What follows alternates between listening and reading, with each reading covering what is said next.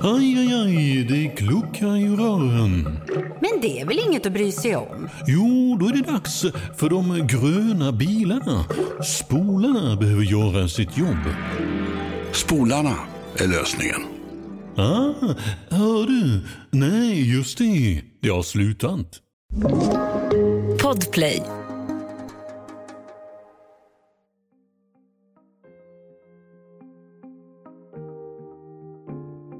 –1995 blir Sverige medlem i EU. Statsminister Ingvar Carlsson meddelar att han ska avgå. Och det kommer rapporter om fruktansvärda krigsförbrytelser i forna Jugoslavien.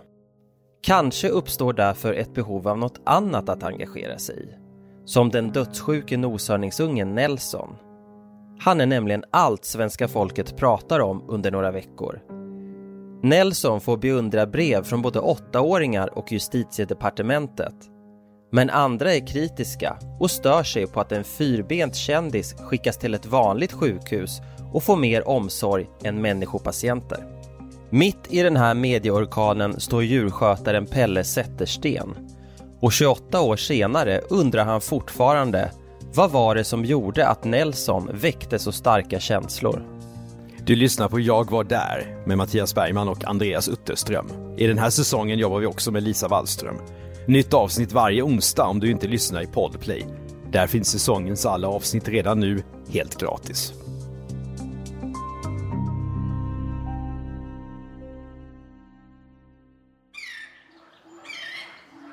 Jag heter Pelle Zettersten. Jobbade på Kolmårdens djurpark eh, under hela 90-talet. Och på Kolmården jobbade jag mest med elefanter, men i samma stall så hade vi noshörningar och giraffer också. Idag, när vår kollega Lisa Wallström träffar Pelle Zettersten, jobbar han som kommunikatör på Strålsäkerhetsmyndigheten. Men på 90-talet är han alltså djurskötare på Kolmårdens djurpark. Vi började vid halv åtta på morgonen. Och så gick man och eh, gav eh, elefanterna frukostmat. Det var ofta kraftfoder då. Och sen eh, mockade man, tog bort all latrin som hade blivit. Eh, och då skrapade, just med elefanterna skrapade man dem med sådana stora asfaltsraker. Liksom. Och då hade vi ett utgödslingssystem också som det ofta blev stopp i. Så man fick ner och gräva där. Det var väldigt jobbigt. Kolmårdens djurpark har funnits sedan 1965, är idag Nordens största med drygt 700 000 besökare per säsong. Här finns Bamses värld och ett nöjesfält med Wildfire utsedd till Europas bästa berg och dalbana. Men viktigast är förstås djuren. Idag finns mer än 60 olika djurarter på Kolmårdens djurpark. Allt från tigrar och penselsvin till sjöbjörnar och delfiner. Nya ungar föds hela tiden, utan att det blir någon särskilt stor nyhet. Men 1995 inträffar undantaget som bekräftar regeln. I februari föds en noshörningsunge med stora blanka ögon, trubbig uppsyn och knubbiga ben. Entré på scen för Nelson. Hans mamma heter Natala och är en av två noshörningshonor på Kolmården. Pappan, känd för sitt hetsiga temperament, heter Kifaru. Och deras son blir omedelbart en kändis. Unik redan från födseln. Nelson är nämligen den första noshörningsungen som föds i Sverige. En trubbnoshörning dessutom, alltså en typ av noshörningar som tidigare fanns på savanner i stora delar av Afrika, men har jagats så hårt att de numera är ovanliga. Det här är också en riktig koloss. Den största av våra nutida noshörningar. Mankhöjden brukar vara 150-185 cm och längden 335-420 cm. Och så är nosen trubbig och bred, vilket har gett upphov till namnet. Att Nelsons födelse uppmärksammas i svenska medier är inte så konstigt. Men att noshörningsungen ska bli det enda som svenska folket pratar om under en kort men intensiv period. Det kan Pelle Zettersten inte ana i februari 1995. När han idag bläddrar i gamla tidningsklipp om Nelson väcks gamla minnen till liv. Ja men där är jag ja. Ah, ja. Vad gör du på bilden? Jag kan inte säga, det ser ut som jag klappar honom lite bara. Man ser att han har en kanyl där i någon sån här permanent kanyl i örat för en näringslösning så hänger det någon den här påse med, med dropp alltså. Det är barnteckningar. Ja, barnteckningar just tyckte man var ganska rart. Att det kom in så mycket. Vi hängde upp dem på en vägg där eh, mitt emot noshörningsboxarna. Och det kom ju drösvis, det var ju säkert flera hundra, det var en hel vägg som täcktes. Men varför fick Nelson heta just Nelson? Ja, det är Pelle Zettersten helt rätt person att svara på. Det var faktiskt jag som hittade på namnet Nelson. Och det var inte så här att nu ska vi döpa honom, vad har vi för namnförslag? Utan vi hade en giraff som hette Mandela. En giraffhingst, eh, eller tjur. Eh, och då eh, hade ju precis Nelson Mandela blivit president 90, var det 4, 93 eller 94. Och då, då sa jag något på skoj sådär att ja, man kan inte heta Nelson då, som hedrar Nelson Mandela, att vi har giraffen Mandela. Ja, då, och då blev det det. Det var inte något så officiellt beslut, men ja, så kom namnet till i alla fall. För Kolmårdens djurpark är Nelson en stor fjäder i hatten. Ungefär som när ett konstmuseum lyckas komma över en ytterst ovanlig målning av Picasso. Kommer kanske det här att få svenska barnfamiljer att vallfärda till Kolmården som aldrig förr? En Nelson-effekt som kan leda till besöksrekord. Nej, så blir det inte riktigt, för bebislyckan är kortvarig. Snart börjar djurskötarna ana att allt inte står rätt till med Nelson.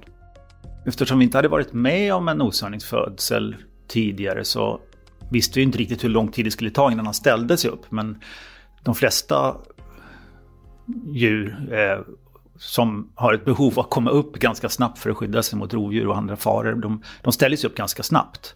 Och det gjorde inte han. Så att vi väntade och väntade och försökte hjälpa honom upp och han kom aldrig upp på benen, vad jag, vad jag minns.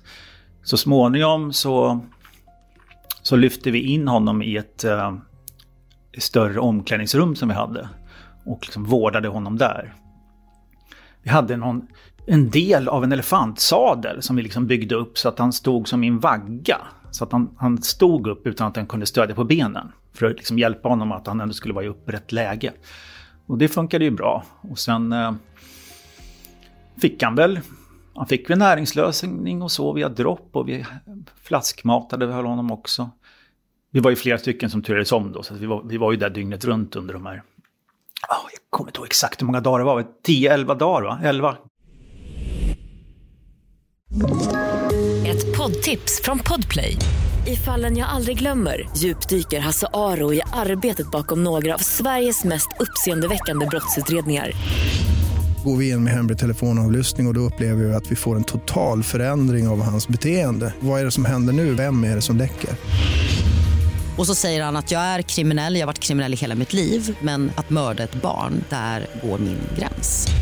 Nya säsongen av Fallen jag aldrig glömmer på Podplay. Ja, Nelson är minst sagt krävande. Personalen tvingas till och med sova med honom. Vi hade några madrasser på golvet. Jag för mig att vi var två åt gången som sov. Och jag kommer ihåg lukten där inne också. Det var väldigt speciell lukt sådär för att jag menar, dels så gjorde ju han ifrån sig där som man fick ta hand om och eh, det var eh, men liksom mat och allt möjligt och så ganska varmt också. Vi höll nog lite varmare temperatur där inne också så det var liksom lite svettigt och lite speciell lukt. Det, det minns jag. Men trots all omsorg blir Nelson inte piggare. Han fortsätter att vara riktigt risig. Noshörningsungen har ryckningar i kroppen, svårt med balansen och kan inte stå upp. Och det här blir en jättestory. TV, radio och tidningar rapporterar dagligen om Nelsons tillstånd. En vecka toppar Nelson Tom Hjältes innelista i Aftonbladet där Sveriges hetaste personer rankas. Nelson är nu högre upp på listan än både Rockbjörnen-vinnarna i Nordman och Stefan Sauk, aktuell med agentfilmen Vendetta. Tom Hjälte ringer till och med upp Café Opera och frågar om Nelson är välkommen i baren. Även om personalen på det då superheta innestället är vana vid kändisar som beter sig som djur, så går gränsen vid kändisar som är djur. Ja, det var första noshörningen som föddes i Sverige då och eh, det fanns ju för sig inte så många noshörningar, så det var inte så konstigt. Men nu hade jag haft två, ett par då, en gammal han och hona som hade varit där sedan, jag vet inte exakt, slutet av 60-talet kanske, de första noshörningarna som kom. De fick ju aldrig några ungar, utan de var mer som syskon, fast de inte var släkt. Sen kom eh, den här eh, honan, alltså som mamman till Nelson, som hette Natala. Hon kom någon gång där, ja kanske 92, 93, något sådant. Och eh, då så betäckte så småningom Kiffa då som han hette då, han, henne. Och eh, ja, så blev det Nelson och så småningom en till, till unge då. Varför tror du att människor runt om i landet blev så otroligt gripna av det här? Det, djur berör väl ofta. Eh, djur som det är synd om på något sätt. vill man, antar jag, ta hand om. Det är väl lite som en liten bebis eller ja, men en hundvalp med de runda formerna och sådär. Man känner en slags, man vill ta hand om den här individen. Så det kan väl ha haft med det att göra och kanske också att det var en noshörning. Att de ser lite speciella ut, säkert ungarna då. Eh, så att jag, har, jag kan inte liksom förklara det närmare. Och sen blåste ju förstås media upp det hela väldigt. I sitt jobb som djurskötare pratar Pelle Zettersten ibland med journalister. Han gör då sitt bästa för att bredda perspektivet.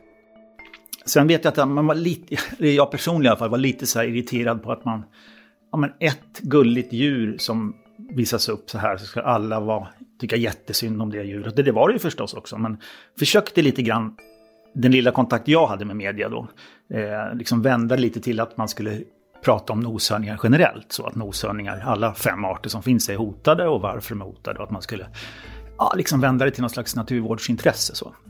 Eh, det gick väl sådär. Men det var, ibland så såg jag att de gjorde så här, de noshörningar som finns, hur många det finns och så vidare. Men nu är noshörningsungen Nelson på first name basis med hela svenska folket. Barn skickar teckningar, fotografer är ständigt på plats.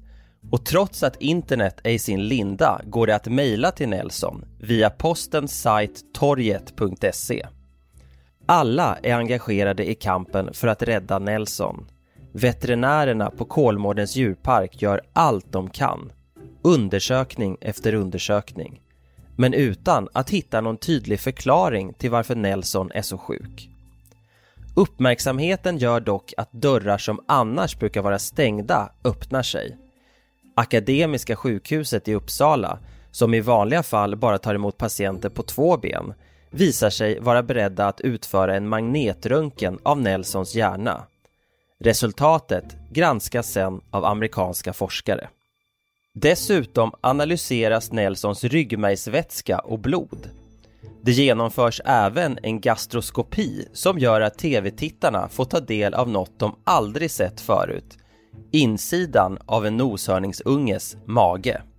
Men det här är inte allt. Kampen för att rädda Nelson går så långt att man nu även testar alternativ medicin. Så här låter det i Naturmorgon i Sveriges Radio 1995. Senaste nytt om noshörningsungen Nelson i Kolmårdens djurpark lär vara att eh, eh, han nu behandlas med akupunktur. Läget är fortfarande mycket bekymmersamt.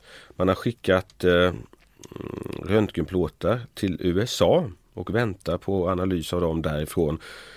Så fram till måndag eh, gör man ingenting eh, ytterligare åt Nelson. Eh, det är det senaste som jag känner till. Ja, den annars så precisa programledaren i Sveriges Radio sladdar runt lite bland orden här. Kanske för att även han innerst inne undrar, är detta rimligt? Eller börjar kampen för Nelsons överlevnad nu närma sig det osmakliga? Det är nämligen frågor som vissa börjar ställa sig. I takt med att rapporteringen om Nelson når orkanstyrka kommer nu också vissa kritiska röster. Inte minst emot att en noshörning skickas till ett vanligt sjukhus istället för en veterinär för magnetröntgen. Och att personalen där stannar kvar på sin lediga tid för att ge Nelson extra omsorg och kärlek. Hade sociala medier funnits hade debatten om noshörningen med största sannolikhet varit glödhet där och förmodligen delat in folk i två läger. Men nu är det 1995, långt innan Facebook och Twitter så vad gör man då om man är arg? Man ringer till Expressen såklart. Tidningen får nu ta emot upprörda samtal från folk som menar att den hjärnröntgen som genomförts är en osmaklig PR-kupp från Akademiska sjukhusets sida. Tidningen ringer upp överläkare Håkan Ahlström. Han bemöter kritiken genom att säga Nelson röntgades av ett sjukvårdsteam som ställde upp frivilligt och oavlönat efter arbetstid. Undersökningen gjordes på kvällstid då patienter normalt inte tas emot för hjärnröntgen. Håkan Ahlström dementerar också uppgiften att Nelson ska fått tid för hjärnröntgen efter att en patient på två ben lämnat återbud. I samma intervju säger överläkaren Hade någon lämnat återbud hade vi snabbt låtit en väntande patient få behandling, inte en noshörning. Ingen patient har blivit lidande på grund av Nelson. Men varför då detta engagemang från personalen på sjukhuset? Vad är det som gör att de är beredda att jobba kväll utan betalning för Nelsons skull? Sjukvårdspersonal brukar ju inte sällan klaga på hög arbetsbelastning. Så varför frivilligt ta på sig ännu mer arbete? Jo, det förklarar överläkare Håkan Ahlström så här för Expressens reporter. Alla vi på sjukhuset, i likhet med hela nationen, känner så starkt för honom och önskar att han tillfrisknar. Och det är inte bara på Akademiska sjukhuset i Uppsala som engagemanget är stort. När Expressen publicerar svenska folkets hälsningar till Nelson är det inte bara åttaåriga Mikael som skriver att han älskar noshörningen och hoppas att de kan träffas till sommaren. På samma tidningssida finns också ett brev från oväntat håll. Där står Hej Nelson! Vi blev störtkära när vi såg dig. Du är så himla söt. Vi på justitiedepartementet håller tummarna varje sekund för att allt ska ordna sig för dig. Justitiedepartementet och Akademiska sjukhuset i all ära. Efter sin hjärnröntgen körs Nelson i snöstorm tillbaka till djurproffsen på Kolmården. Och där fortsätter Pelle Zettersten och hans kollegor att dygnet runt göra allt de kan för att rädda Nelsons liv. Ett poddtips från Podplay. I podden Något Kaiko garanterar östgötarna Brutti och jag, Davva, dig en stor dos skratt. Där följer jag pladask för köttätandet igen. Man är lite som en jävla vampyr. Man har fått lite blodsmak och då måste man ha mer. Udda spaningar, fängslande anekdoter och en och annan arg rant. Jag måste ha mitt kaffe på morgonen för annars är jag ingen trevlig människa. Då är du ingen trevlig människa, punkt. Något Kaiko, hör du på Podplay. Därför är gardinerna.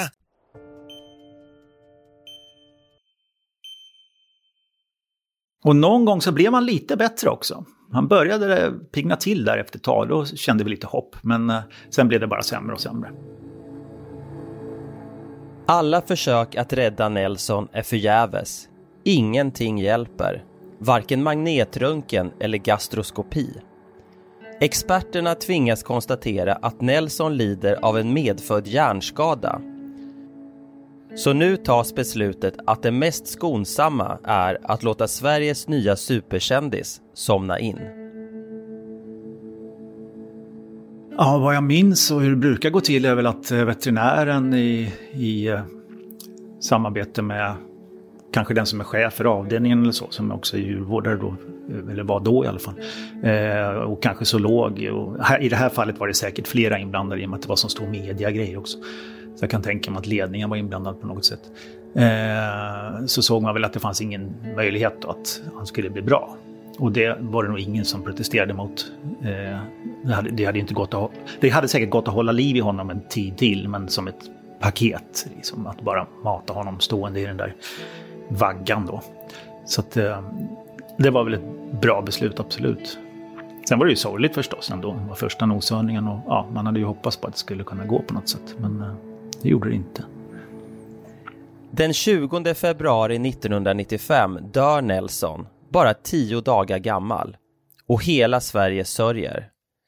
Men hur kommer det sig egentligen att en djurunge kan väcka så oerhört starka reaktioner? Även detta skrivs det spaltmeter, eller snarare spaltmil om. Enligt intervjuer med forskare ligger det i människans natur att ömma för ansiktsdrag med trubbiga nosar och stora ögon. Det är meningen att det ska väcka våra beskyddarinstinkter. Och kanske har den ingående rapporteringen om det fruktansvärda kriget i forna Jugoslavien med gruppvåldtäkter, koncentrationsläger och etnisk rensning väckt en längtan efter något annat. En lätt och lagom tragedi utan krigets bottenlösa mörker. Det är i alla fall vad Nelsons egen veterinär Bengt Röken tror. I en intervju spekulerar han i om det kan vara så att folk har ledsnat på krigen i Bosnien och Tjetjenien och att det här är lättare att ta till sig. Pelle Zettersten har en annan teori. Så att man tycker att den här, just den här individen är så söt och rar, den ska vi göra allt för att rädda. Det, kan, det var säkert folk som tyckte det var fel att avliva den. Det, det, det, vet jag inte riktigt, men man kan tänka sig det. Att man börjar jämföra med en människa och så. Medan man inte... Nu är inte jag vegetarian själv, men jag förstår de som är det. Men jag tänker att om man äter kött då eh, och eh, kanske vet hur det ser ut i, i viss djuruppfödning. Alltså jag säger absolut inte allt, för det finns god, många goda exempel också. Så bryr man sig inte om det, men man bryr sig just om den här lilla individen för att det är den man ser och, och den är gullig. Eh, det har jag lite svårt för. Man förmänskligar djuren på ett sätt som kanske inte gagnar djuren egentligen. Men det är, det är en högst, min högst personliga åsikt. Men en stor fråga återstår. Vart ska Nelson nu ta vägen? Det är knappast aktuellt att begrava honom på Adolf Fredriks kyrkogård i Stockholm där Olof Palme och andra vilar. Även om vissa säkert hade velat. Kanske på djurparken där Nelson levde sitt korta liv. Nej, för det förslaget nobbas av Kolmården. Djurparken är en plats för levande djur, inte döda. Så frågan drar nu ut på tiden. Det tar faktiskt hela fem år innan den kremerade noshörningsungen begravs vid Lars Vilks konstverk Nimis på Kullabergs klippor i Skåne. Detta på initiativ av den numera insomnade Nelsonklubben som enligt egen utsago som mest har 2000 medlemmar. Till Norrköpings Tidningar säger konstnären Lars Vilks. Jag tycker att Nimis är en värdig gravplats för denna varelse. Här finns nu askan och en minnesplakett. Nu har alla Nelsons vänner en plats att komma till och minnas honom. I samma intervju fortsätter Vilks. Nelson har absolut inte fallit i glömska. Jag tror att många kommer att komma hit för att minnas och tänka på livet och dess förgänglighet. Sällan eller aldrig har en djurunge väckt så starka känslor i Sverige. 28 år efter hysterin ser Pelle Zettersten tillbaka på de tio dagar när han stod Sveriges mest sönderkramade kändis nära. Och det är med blandade känslor. Men, eh, jag för mig att jag tyckte det var lite väl uppskruvat. Att det var så inriktat på just den här ungen. Liksom. Att jag, jag, jag ville helst att man skulle prata om noshörningar mer i, i stort, så, att det är en hotad art och att det är viktigt att bevara dem. Eh, så att, eh, ja, jag, jag, var inte jätteintresserad av att vara där när liksom media var där. Så här, utan jag gick ofta och sköt elefanterna och gjorde någonting annat då. För det var ingen som ville titta på dem ens då. Så att, lite överdrivet kan man väl säga. Det är väl ganska typiskt också. Sen efter det här var det väl ingen som brydde sig om noshörningar när det hade ebbat ut. Det är väl ganska typiskt, tyvärr. Ett år efter Nelsons död föds lillebror Newton. Han kallas den nya Nelson. Expressen går igång på alla cylindrar och installerar en webbkamera på Kolmården så att läsarna i realtid kan följa vad som händer. Intresset är stort, men inte heller Newton får något långt liv. Han dör bara ett och ett halvt år gammal. Sörjd och saknad, men ändå i skuggan av sin storebror Nelson. Du har hört Jag var där med Mattias Bergman och Andreas Utterström. Producent Andreas Karlsson. Exekutiv producent för säsongen är Jonas Lindskov. Det här är en produktion av Commercial Content för Podplay. Läs mer om Commercial Content på vår sajt och följ oss gärna på Instagram och LinkedIn. I nästa avsnitt får du höra historien om den hemliga granskningen av nazister. Fyra svenska tidningar gick ihop i ett unikt samarbete för att kartlägga de som hotade demokratin Expressens Niklas Svensson minns hotbilden mot reportrarna och hur han fick lära sig hur man flyr från lägenheten genom att fira ner sig med ett rep.